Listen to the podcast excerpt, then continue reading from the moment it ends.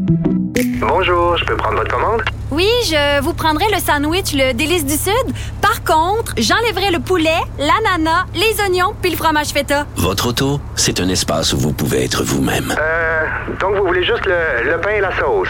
Oui, monsieur. Elle mérite d'être bien protégée. Et vous méritez d'être bien accompagné. Trouvez la protection la mieux adaptée à votre auto avec Desjardins Assurance et obtenez une soumission en quelques clics sur Desjardins.com.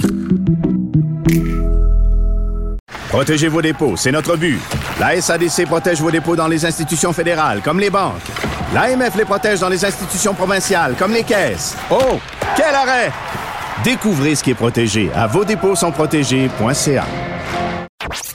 Sophie Durocher. Une femme distinguée qui distingue le vrai du faux. Vous écoutez Sophie Durocher, Cube Radio. Les rencontres de l'heure. Marie-Claude Barrette et Sophie Durocher. La rencontre Barrette-Durocher. Alors, le procès de l'ex-conjoint de la femme d'affaires et influenceuse Elisabeth Rioux commence aujourd'hui. On va parler de tout ça avec Marie-Claude Barrette. Marie-Claude, bonjour. Bonjour, Sophie. Ben ça, je trouvais ça important de parler de cette cause-là qui commence aujourd'hui parce que Elisabeth Rioux, on en a entendu beaucoup parler quand c'est arrivé parce qu'elle a utilisé les réseaux sociaux. Elle a porté plainte et elle a utilisé aussi les réseaux sociaux. Elle a fait les deux en parallèle. Puis je pense que c'est important de le dire. Oui, c'est important. C'est ça, parce que c'est pas un cas de ces gens qui font des dénonciations uniquement sur les médias sociaux. Donc, elle a vraiment suivi le cours des choses pour s'assurer justement que justice soit rendue puis qu'il ait le droit à un procès juste et équitable. C'est important de le rappeler. Oui, puis c'est important, je pense, de procéder aussi. Le système judiciaire est là pour ça.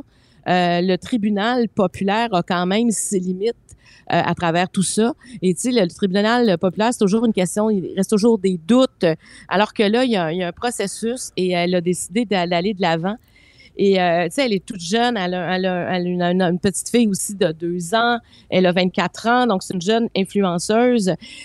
Et c'est touchant. C'est sûr que là, présentement, ce qu'on sait, c'est que son ex-conjoint fait face à des accusations de voies de fait, de séquestration, de harcèlement et de méfaits. Donc, on comprend là que c'est lourd. Alors, on verra qu'est-ce que ça va donner. Mais pour le moment, elle a écrit un message sur son compte Instagram où il y a plus d'1 million de personnes qui la suivent. Puis, c'est touchant parce que, bien, premièrement, le fait qu'elle soit jeune, déjà, on entend moins ce discours-là des jeunes femmes où elle dit... faut pas s'empêcher d'avancer malgré la peur, parce qu'elle a encore peur aujourd'hui. Tu sais, elle espérait secrètement que le procès soit reporté, qu'elle passe un beau temps des fêtes avec son nouveau conjoint et tout ça. Et finalement, ben c'est là, tu sais, ça fait 1 an que je l'ai pas vu, donc je vais arriver dans la même salle d'audience que lui, je devrais.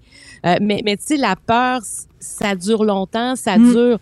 La peur, quand la violence s'installe, la peur arrive.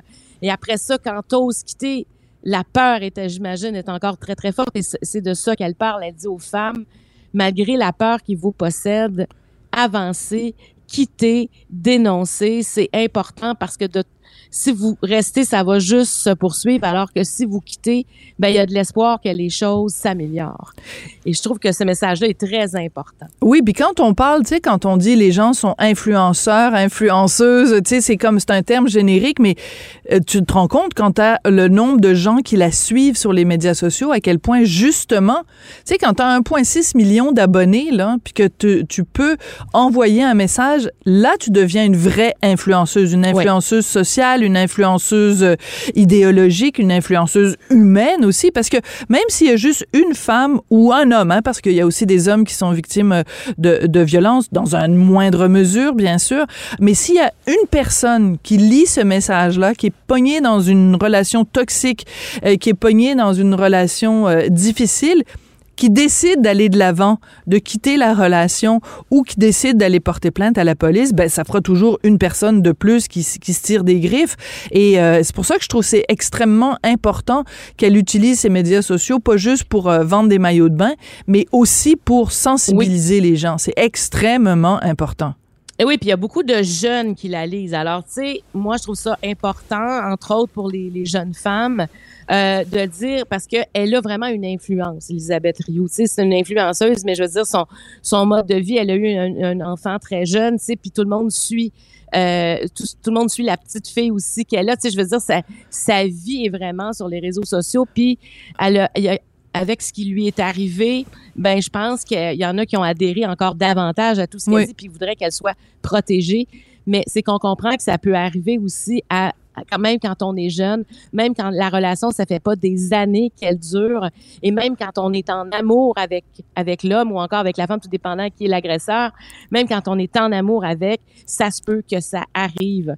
Alors, il faut s'en aller de cette relation-là. Donc, moi, tu sais, j'en ai vu des jeunes ici dans ma maison, des amis de mes filles, entre elles, parler du cas Elisabeth Rioux.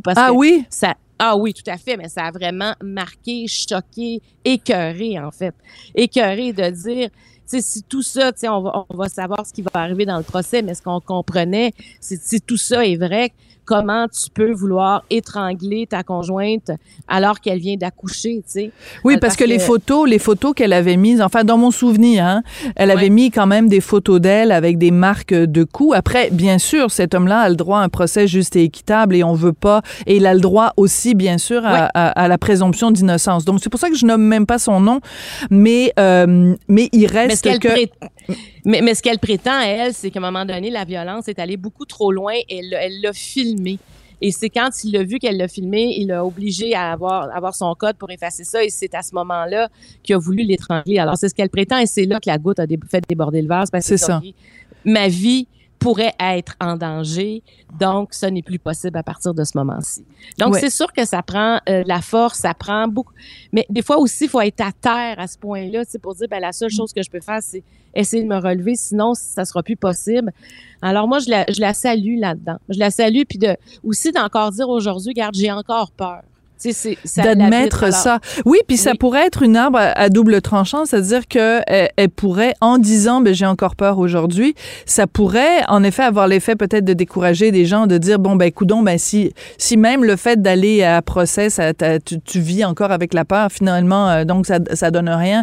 Mais je trouve que justement, le fait qu'elle soit transparente, le fait qu'elle nomme, qu'elle mette des mots sur ses sentiments, sur comment elle se sent, qu'elle soit ouverte et qu'elle dise « c'est pas parfait, c'est pas évident le processus judiciaire, mais il est important. » Ça me fait penser un petit peu à Léa Clermont-Dion, le documentaire qu'elle vient de faire qui s'intitule « T'as juste à porter plainte » où elle raconte justement, elle, son processus judiciaire quand elle a porté plainte contre Michel Venn. Elle le dit dans le documentaire, elle dit « ça n'est pas facile, c'est pas vrai que le processus judiciaire, c'est un pique-nique ». Elle dit « le contre-interrogatoire, c'est extrêmement difficile, c'est peut-être le moment le plus difficile de ma vie ».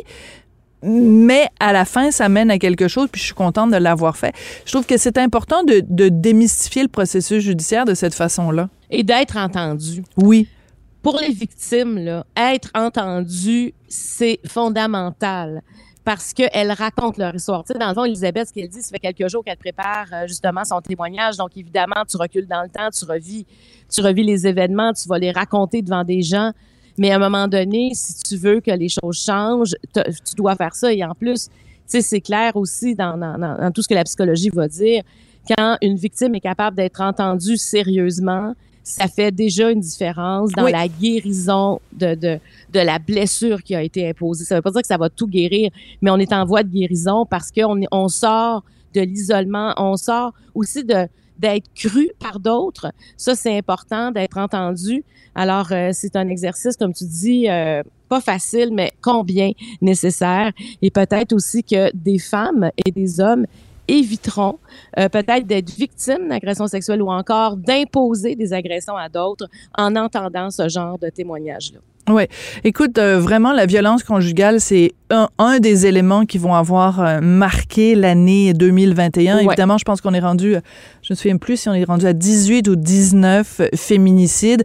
On se rappelle aussi que c'est cette année qu'il y a eu le témoignage de Laurence Jalbert qui a dit à quel point elle en avait déjà parlé avant, Laurence Jalbert, du fait qu'elle avait été avec un conjoint violent. Elle était venue en balado chez nous à Devine qui vient souper. Elle en avait parlé. Mais là, c'est quand elle est allée vraiment annonce sur la place publique en disant « Moi, j'ai appelé SOS Violence conjugale, je suis allée chercher de l'aide », c'est vraiment un sujet. On a commencé l'année avec ce sujet-là, on finit l'année avec ce sujet-là. Je pense que ça va vraiment avoir marqué les esprits en 2021.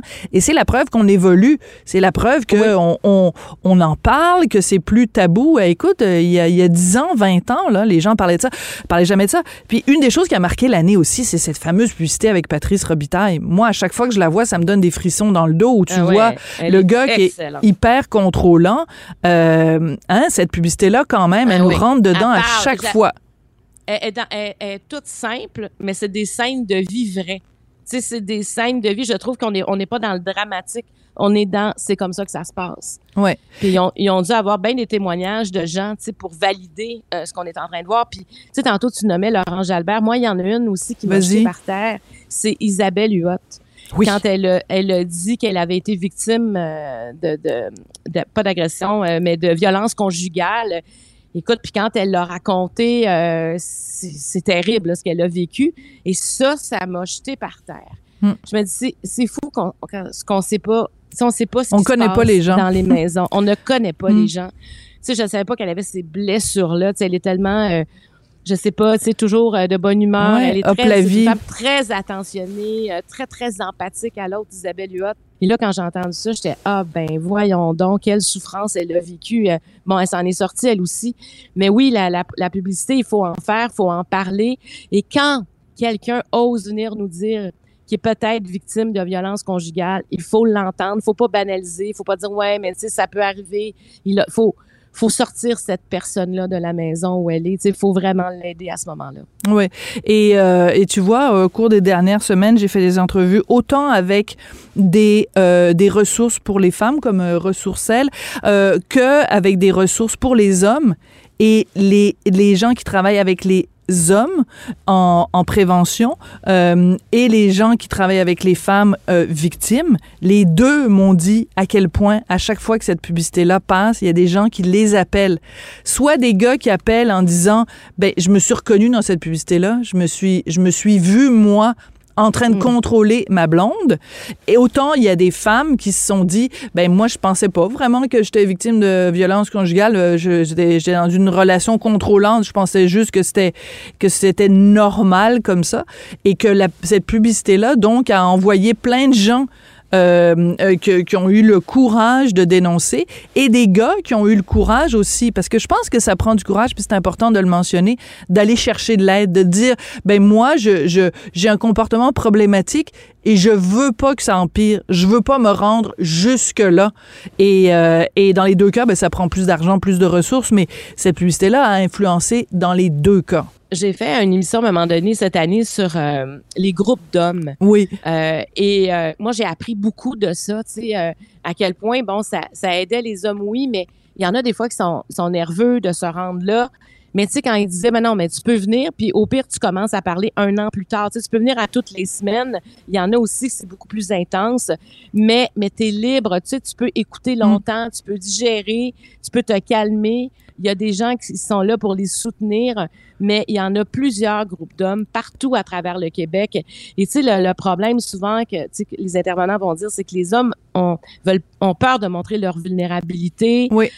Ont peur de se sentir diminués, alors que quand ils vont là, tu sais, moi j'en avais deux là qui sont passés par les groupes d'hommes puis disaient, c'est la première fois que je me sentais libre d'être, et être capable de dire ce que je ressentais, pour être capable de défaire tous les nœuds que j'avais en dedans, à enlever cette colère-là, ce besoin de dominer-là, mais d'être, juste seulement être, et ne pas avoir de, tu sais, de colère qui vient changer le comportement, et de les entendre. Et tu sais, quand ils commencent, ben, ils vont rester longtemps dans ces groupes d'hommes-là, puis ils sont toujours là pour s'entraider. Alors, tu sais, il faut le savoir que ça existe. Très important de le mentionner. Et c'est anonyme, tu sais, ça se fait de façon anonyme, puis tu te fais même des amis à travers tout ça, et tu vois qu'il y en a qui sont passés par là, qui ont réussi à arriver à...